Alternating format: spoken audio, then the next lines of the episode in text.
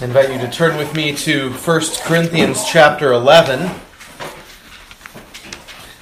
First Corinthians eleven, starting to read in verse seventeen. Uh, at the beginning of this year, I, I had announced I was going to do every third Sunday evening a, a um, Lord's Supper sermon, uh, and I, I had fourteen different Uh, themes to cover about the Lord's Supper on paper. None of them were overly, overly uh, overlapping. Um, I think this will be the sixth one, uh, so we haven't done one every month. Um, but as I was looking at those fourteen themes this past week, it struck me that even though they, they all can stand on their own, when you put them into a single year, there's a lot of overlap. And so uh, this is going to be our last Lord's Supper sermon for this year, and my thought is I'll I'll cut back to maybe twice a year doing a Lord's Supper sermon when we partake in the evenings, and that way uh, if there is overlap we won't notice it quite as much. So uh, tonight we, we do this, and then we'll be finishing up the Ten Commandments before Christmas, and just to kind of give you a, a vision for where we're going after that. Maybe I said this last week, I can't remember, but then then we planned to pick up with First Kings. Uh, we had finished Second Samuel about a year ago, so we'll be picking up around the beginning of the year with First Kings to pick up with David's death. Um, so that's the plan for the evening services, uh, with, with continuing for now uh, the fourth and fifth Sundays over at Covenant Church, having uh, our brothers preach to us, and, and that's been a great blessing to me. Um, so tonight we come uh, to one last Lord's Supper sermon for the year, and uh, we want to focus tonight on, here's the sacrament that is about, as we looked at a month ago, the sacraments are about what God has done, not what we do. They're about what God has done, baptism and the Lord's Supper, and yet we do have to assess how do we approach and what is it that we're doing, or what is happening when we celebrate the Lord's Supper. So let's read from First Corinthians chapter eleven, verses seventeen through the end of the chapter. This is the word of our God. Now in giving you these instructions, I do not praise you, since you come together not for the better, but for the worse. For first of all, when you come together as a church, I hear there are divisions among you, and in part I believe it. For there must also be factions among you, that those who are approved may be recognized among you. Therefore, when you come together in one place, it is not to eat the Lord's Supper. For in eating, each one takes his own supper ahead of the others, and one is hungry, but another is drunk. What?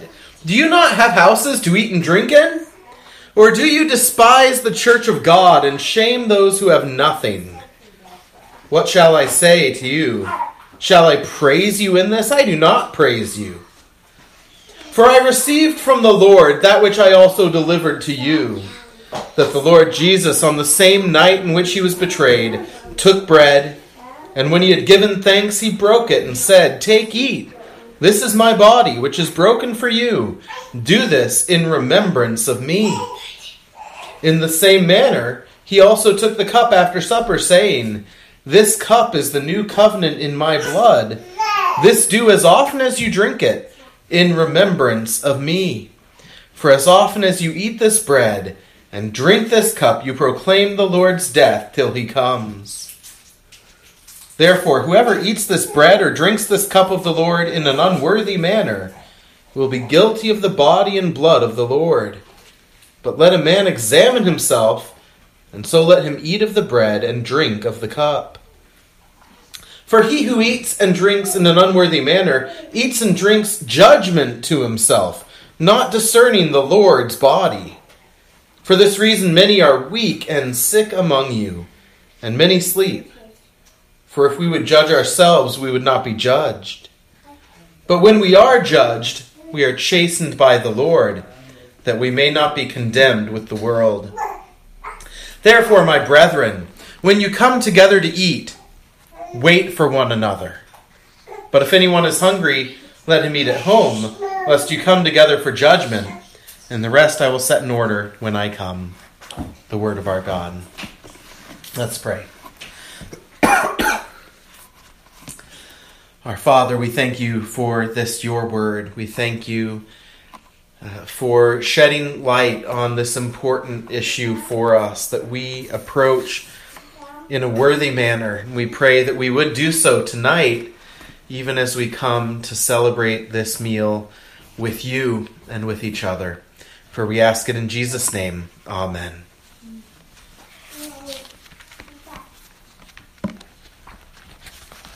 I knew I had a sermon somewhere in my Bible. Here it is. Well, last week, last month, as I already said, we, we focused on the sacraments. The sacraments are primarily about what God has done for us and not what we choose to do or decide to do for God. And yet here in First Corinthians eleven, it's clear that the manner of our coming to the table testifies about what we believe God has done.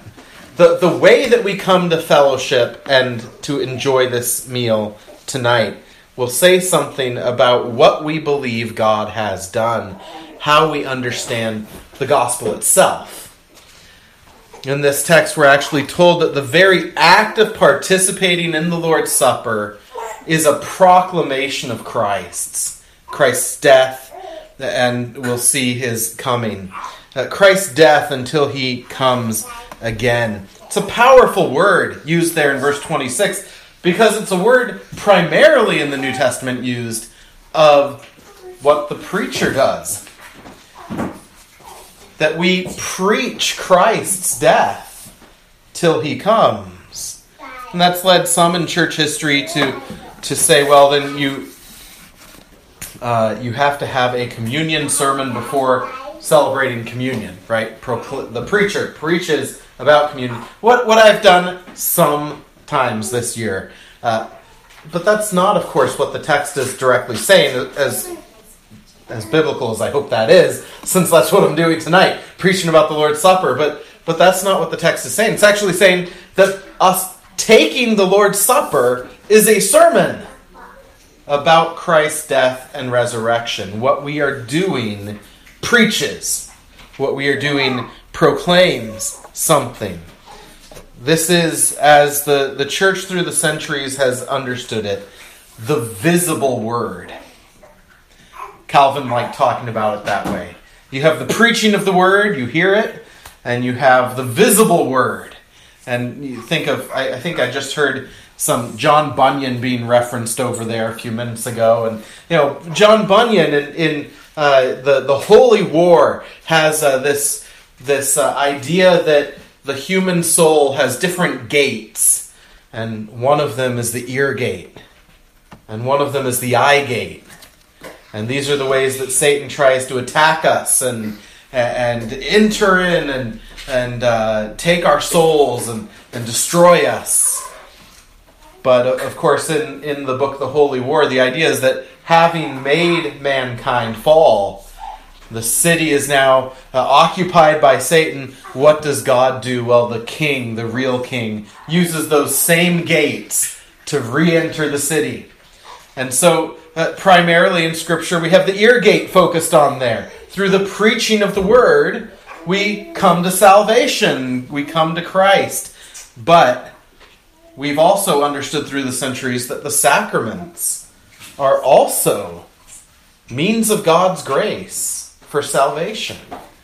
In a less direct way than a sermon, but nonetheless a, a glorious thing. So when we think of the, the visible Word, we have the read word here, and I'm giving you the preached word tonight, and then we're going to enjoy the, the visible word. Well, to whom are we proclaiming then, or preaching Christ's death, as later we hold these elements and partake of them together? To whom are we proclaiming? I think Paul directs us to three Three groups of people. Two of them are more implied. One of them is very direct. Uh, to whom we proclaim Christ's death as we take the Lord's Supper and in the manner of how we come to this sacrament. First, we're, we're proclaiming the Lord's death to ourselves. That's the focus earlier on in the text. The word proclaim isn't found there, but he says we must each examine ourselves. And that's in the singular. So each one of you has a responsibility to examine yourself. Now, throughout the history of the church is a, a means of helping the people of God understand the importance of what we're doing here, and and the, the threat of eating judgment on yourself. The church has understood that uh, communion is taken by those who have made a public profession of faith to uh, their elders or a group of gospel-proclaiming elders. And that's a, that's one way in which the church has come along and assisted with this. Calvin says, if you would celebrate the supper aright, you must bear in mind that a profession of faith is required of you. Uh, but you can't stop there. The emphasis of the text here is that you can't stop with having made a profession of faith. You have to, every time you come to the table, examine yourself to see what your faith is in, what it looks like. You have to examine yourself. Are you proclaiming Christ crucified? And what do you mean by that if you say that I am proclaiming Christ crucified? And so we proclaim Christ to ourselves and the true gospel to ourselves as we approach the table when we see Christ crucified. That is, Christ offering himself up. The New Testament doesn't have the idea of Christ, uh, Christ buried, Christ dead, Christ crucified in the sense of uh, uh, just a tragic event. Here we are. We're gonna we're gonna grieve together around this bread and juice this evening because Jesus died. No, that's that's not what examining yourself and proclaiming the death of Christ means. It means, according to Scripture, that we are proclaiming and examining ourselves to see who is our high priest. Is he one who offered himself up, a sacrifice to satisfy God's justice and reconcile us to himself? Is he the one who, as high priest, broke the sacrifice? His own body broken for us, where we should have been crushed beneath the weight of guilt and judgment. But instead it's his body that's broken. Are we gazing at him who died, the priest who offered himself, pouring out his own blood, where we should have suffered God's wrath? And pouring out his own blood and drinking the fullness of God's wrath, so that nothing would be left in the cup for us to drink. No more the cup of wrath, but the cup of blessing. What are we ex- what are we thinking as we come to these things? Are we examining ourselves that we're coming to Christ as he declares himself to be in the gospel? And that this Christ, who's the high priest, who broke himself and poured himself out, did so for me. When we come to the Lord's table, are we saying, and he did this for me?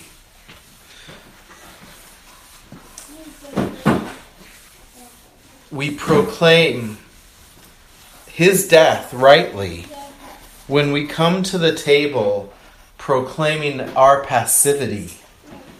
That, that sounds counter, counter itself, doesn't it? Coming to the table proclaiming our passivity, but what we're coming to the table proclaiming is, nothing in my hands I bring, simply to the cross I cling. We are proclaiming the emptiness of our hands. We have nothing to, to no right, no claim to this table. But we're like the son of the enemy of the king, who is told to sit down at the king's table with his sons. And you can go and see the beauty of that gospel imagery if you look at Second Samuel nine And David's saying, where is the where is the the relative of my chief enemy, Saul, to whom I can show God's goodness? And that young man sat at the king's table for the rest of his life, with the king's sons for the rest of his life. Are we proclaiming that kind of thing, that that Christ, that death, and the results of that death as we come to the table, to receive what we don't deserve? Now, th- this is what we're to proclaim, and if you think about uh, Corinth in this chapter, was that what people were proclaiming? Were they examining themselves and proclaiming Christ crucified to themselves as they came to the table? No. Paul says, when you come together, it's not to celebrate the Lord's Supper. Well, it's clear as we read the passage, they they thought they were celebrating the Lord's Supper. And Paul says, you, you don't even have the right to call it the Lord's Supper. For you come together, And and you've turned it into some kind of potluck. Everyone bring your own food. But it's not really even a potluck because you're not sharing. And one of you is hungry, starving over there in the corner. And one of you has gotten drunk because you have so much. And they called that the Lord's Supper. That That's not the sign of a church that's examining themselves and proclaiming Christ's death till he comes. If I'm if I'm the one sitting over there, oh, I'm so stuffed, I couldn't possibly have any more. Well, maybe one more glass. And and others haven't had anything. What are what are the implicit thoughts of my heart? If I were to really examine myself, wouldn't I be forced to realize that I think God must really love me a lot? I don't know about the rest of you, but God must really love me. I'm on my third glass of wine. What's your problem? Why don't you have any blessings from God at this table? God must really love me. He must really be cursing you because you're impoverished. He must really love me. Well, why wouldn't he love me? I'm so lovable. Just look at me. I'm wonderful. I don't know about you, though. I deserve to be here, right? That, those are the kind of things that of necessity are in the heart if you're coming to the Lord's table the way that they were coming to the Lord's table. Now, most of them, if they were if they were true believers and are receiving a, a rebuke from Paul here, uh as those who are backslidden, let's say, most of them probably wouldn't even have realized that those are the sinful things of their own heart. Why? Because they aren't examining themselves. They come to the Lord's Supper with no diligence, no preparation, and no prayer. Which is how we ought to approach all of worship, with diligence, preparation, and prayer, and especially the preaching of the word, we're told in the Catechism, with diligence, preparation, and prayer. But I, I think, you know, it wouldn't be bad for us to say, especially the reading and preaching and the participating in the sacraments, with diligence, preparation, and prayer, so that we might examine ourselves. Are we proclaiming Christ and his death? Or am I disdaining the death of Christ on the cross with my pride and selfishness, my self-centeredness? Is my worship, in the end of the day, an exaltation of me and what I like? Or is it an exaltation of Christ and what he has done for us? And so, in First Corinthians eleven, the first the first party to whom this proclamation needs to take place is myself. Examine yourself as you come to the table. Are you proclaiming Christ crucified? But then there are, of course, two other recipients of this proclamation. To whom are we proclaiming? I'm going to just squeeze them together because otherwise there'd be very repetitious points. The two things go hand in hand. We are proclaiming not only to ourselves, but as a group we are proclaiming to each other and to the world. We're proclaiming to each other those who are fellow citizens, fellow adopted sons and daughters with us. We're proclaiming something to each other as we participate. And then if there's anyone who is not a believer in the room, how we participate in the Lord's Supper ought to proclaim the Lord's death to them as well. There's an evangelistic side and there's a covenantal side. Now, as you look at verse twenty-six, uh, it doesn't come out great in the in the English translations. There's this real problem with the English language since it stopped being Old English. We don't have a different word for you singular versus you plural.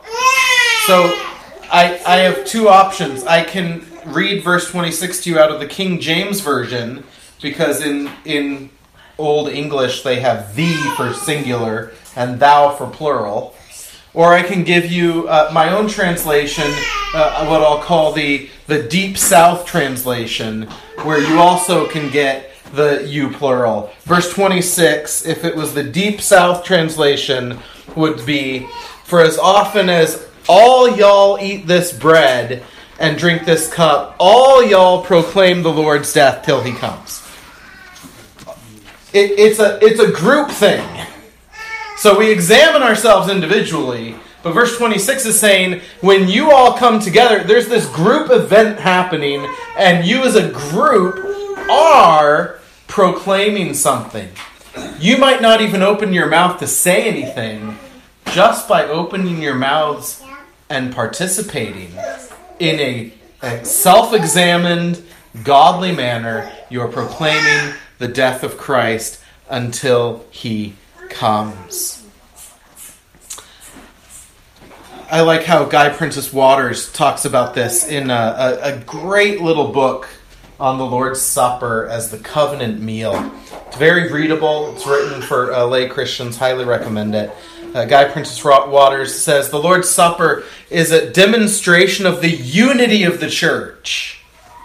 One reason why the unity of the church is so important to Paul in this context is that the observance of the supper itself proclaims the Lord's death till he comes. This proclamation is a corporate proclamation. The covenant community stands as one redeemed people before their Savior and declares to the world that Christ gave his life in order to redeem all kinds of people, even the weak and the despised of the world. For Paul, this horizontal dimension of the supper is not negotiable or dispensable.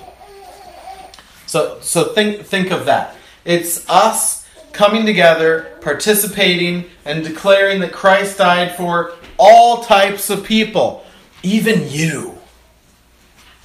I mean, if we were in Corinth, that's maybe how some of us would be thinking. Even you, right? You, you couldn't even bring a, a little piece of bread to celebrate this meal. And Paul's, Paul's saying, when you celebrate it rightly, when you proclaim Christ rightly, how is it that anyone's going without? This is a community thing. Christ died for even the weak and the despised. And how can any of you then be in this room and despise the others? Christ died for the weak and the despised of this world. And we are to commune as those who should have God's hatred. But all of us get to celebrate the meal together. So that the most basic application, the most basic way in which we proclaim the Lord's death together, Paul actually gives this to us in verse thirty-three. The most basic application, even if what Paul has said hasn't reached your heart, if you want to be a hypocrite and make it look like you're celebrating the Lord's Supper rightly on the outside, then what would you do? Verse thirty-three, therefore, my brethren, when you come together to eat, wait for one another. Uh, just such a basic thing, right? Wait for one another. you're not eating, and someone else is starving. And we could we could think about that Corinth situation a little bit. This very simple command, therefore, wait for one another. Paul, you really think that's going to solve the issue? Well, no, the self-examination is going to solve the issue. If you're really thinking about Christ crucified, that'll solve the issue. Or maybe the fact that in the church we've uh, fixed how Corinth was doing it and we don't do it as a potluck and the church supplies the food for everyone. That's that's a simple solution. No, it it's thinking of Christ crucified. But when we're doing that and we wait for one another, what's one very basic thing that would happen? Well, imagine if um, if we had had eight more people come in tonight and I didn't fill that many cups uh, and uh, I didn't have that many little pieces of, of bread. Waiting for one another, if we're truly thinking of Christ and what he has done for us, what would happen then if we passed everything out and, uh, oh no, there... There, there's nothing left for Katrina. I, I served everyone else. Well, what would the very simple result be? Well, sh- surely someone would say, take part of mine, right? We we can break this. Bread breaks pretty easily. We can get another out of this. There, there's always a little more. But see, if you've already eaten your bread, because it's all about you, then Katrina doesn't get the Lord's Supper tonight, and well, she'd probably get something off of that loaf there that we just use as showbread. But uh, that's the that's the most basic thing that Paul's saying, right? Just wait for one another. Such a simple solution. But they had to be told. And they had to be told because they weren't examining themselves. And so they're not proclaiming Christ's death. They're proclaiming something else. We are to proclaim to each other Christ's death. And that takes uh, humility. That takes that realization that I don't deserve this. You might not deserve it either, but I certainly don't deserve it. And we get it together. And to the world, the, the evangelistic side of that, we we think of coming together and celebrating it together and people waiting for one another. People caring for one another, proclaiming Christ's death. And not only that, but that language of proclaiming Christ's death till he comes. That that tag on, till he comes. That that shows that what we're proclaiming about the death is not that he just died. Almost every commentary makes that point. Well, the good ones. If we were just proclaiming the Lord's death, period, then then the world might look on and say, what a, a grievous event. An innocent man died, and they're just remembering him around this weird little ceremony. It's a memorial supper. We're all here to mourn. But Paul says, the Holy Spirit through Paul says, you remember Christ's death till he comes back. Which means he didn't stay dead. We remember his death, but since we're anticipating in the meal itself his return, the Holy Spirit, in the way he phrases that, is saying to us, here at the table you remember his death, but you remember everything that flows out of that. Death, resurrection, ascension, return. Uh, the, there are certain uh, famous Reformed theologians who in their books uh, will will basically say, whenever I say death in this book, I mean death, resurrection, ascension, and return. But death's just easier to say. Uh, you know, saves several pages of printing. Um, th- that's how Paul approached these things. You recall his death together until he comes. He's coming. He's coming. Wait for that. Be ready for that. Be attentive for that. Think of the uh, the wedding feast. And this ties into the self-examination, I think. But but also towards the just the way in which we witness to the world. Think of the wedding feast that this sacrament points us to, and how Christ in his graciousness gave us the parable of the wedding feast. And you remember there's that part that sometimes causes us a little struggle when we're reading it at the end of Matthew's version, where the master comes in and says to the man, "Friend, why aren't you dressed right?"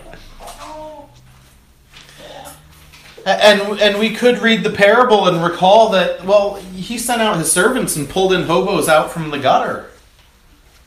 And now the master's upset that the, the hobos he pulled into the feast don't have a tux on? That's, that doesn't seem quite fair. Or, or we might read that about the garment and say, well, are we then being told we have to provide ourselves with some merit to be accepted at the feast? But of course, that's not what Christ's saying in either instance, is it? What is he saying? Well, in the ancient Near East, when you invited people to a wedding, you would have wedding garments that the guests could use, especially if you were a rich person.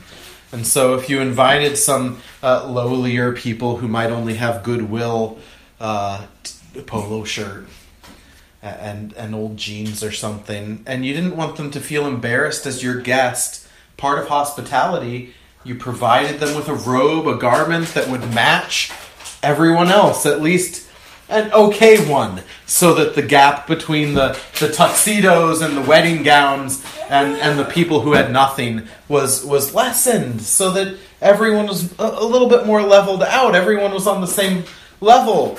And and so you would come in and the servants would offer you, maybe pull you aside into the cloakroom if you were poor and say, "Friend, well, let's see what we can find for you in here. We we might have a beautiful dress that's just right for your size." Um, something like that. So when Christ says, here's this man at the feast, the wedding feast, and he's not wearing the garment. And, and the master comes in and he says, "Friend, why aren't you wearing the robe?"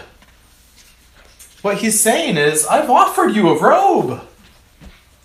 And you're choosing to sit in your own filthy garments, your filthy rags that you think are okay, when I've offered you this, this robe. No, there's no place for you here.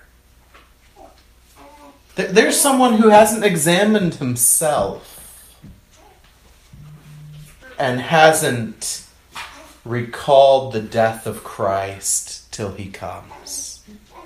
We're being challenged in the parable, of course, in terms of salvation, not in terms of the Lord's Supper, but Paul is saying we, we better think about salvation when we come to the Lord's Supper, or we prove we don't understand it at all. You're here at the supper because you're dressed in his robes, not your own. And we proclaim to each other, none of us deserves to be here. We proclaim to the world, Christ has died for us. We don't deserve it any more than you do, but he's died for us. And he, he has not stayed dead. He is risen, and he will come again. Our life we declare to the world as we, in, in fellowship and love, celebrate this sacrament together. We tell the world that our life is not here below. It is with Christ, and our hope is therefore ahead and not not now. Matthew Henry writes, "We welcome his, I'm sorry, we declare his death to be our life, the spring of all our comfort and hopes, and we glory in such a declaration." It, does that describe how you come to the Lord's Supper? Does that describe how we come together to the Lord's Supper, declaring that his life, that his death is our life, that this it is the spring of all of our comfort and hopes, and that we glory together in the life we have only in him? Here at the table, before the world and to each other, we praise God's love for sinners. If we aren't praising God's love for sinners, we're not partaking it rightly. Well, I'm sure there are more things that we could say from First Corinthians eleven here. One thing I, I was struggling with this week, uh, since uh, since we we don't all bring our own bread to the Lord's Supper, rightly so. One loaf, one cup, the way it should be. God provides it through the church, but God provides it. Um, but that means we could very easily look down on Corinth about something that we could never have happen because we're not all bringing our own food to the, to the sacrament. But then it dawned on me, when they celebrated the Lord's Supper, which Paul says was not the Lord's Supper, he says some of them were hungry. That, that means some some of the members didn't even have a square of bread to spare to bring to celebrate with everyone else. Not even a little tiny square of bread that would keep up appearances in front of everyone else. I think the implication Paul's making is that means they probably didn't have a crock pot waiting at home. If you if you don't even have that little bit for the Lord's Supper for yourself, it probably means you're starving at home. And not only were they being ignored in the Lord's Supper, that means they were being ignored in all of life. I think one of the applications we can make from this is the manner in which we come to the table had better guide and direct the attitude we have going out from the table. That's what we find in Acts chapter two. In Acts chapter two, verse forty-two, we have the apostles' uh, first uh, order of worship, so to speak. Acts two forty-two, what did the church do when it met to worship corporately? It continued in the apostles' teaching, that's preaching. In the breaking of the bread, that's the Lord's Supper. In the koinonia, which was either the tithe or it was just fellowship in general, and in the prayers. But but then after that, what did the rest of the week look like? Acts two tells us. Well, after they'd gotten together for preaching, they went out, and what did they do? They all shared the gospel in Jerusalem, and everyone heard it. Well, after being together for uh, the koinonia, the, the tithing, or the fellowship, On, on Sunday, on the first day of the week. What did the rest of the week look like? Well, they went out and they shared more of their goods, above and beyond their tithing. If anyone had a need, it was supplied by someone in the church. They cared for the poor. And what was the result of having the Lord's Supper together on Sunday? Throughout the week, they were in one another's homes, eating and breaking bread. See, see, there's a natural flow. If we're proclaiming Christ rightly at the table, it's going to have a result into life, which should mean that not only do we all equally get this little dinky half of a shot of juice and a little square of bread together here, but that we pay attention, because if we're proclaiming Christ's death until he comes rightly, we're paying attention to who doesn't have anything to bring to an actual potluck. Those people who don't have the food at home, who don't have the clothes at home. In other words, what James says is a proper application to this passage. When James says of the hypocrisy of the church, that you say, go home, be well, warm and fed. And the people that you say that to don't have coats, and it's the middle of winter, and they don't have food. And Paul here is addressing the same issue. When we come to the Lord's table, we all eat at one table. It's symbolic. If any of you is hungry, this isn't going to fill you up. And if any of you is hungry and can't supply your own food afterwards, take the loaf home and fill yourself up. But none of us is going to be fed. This is a spiritual sign and seal of Christ's nourishing of us.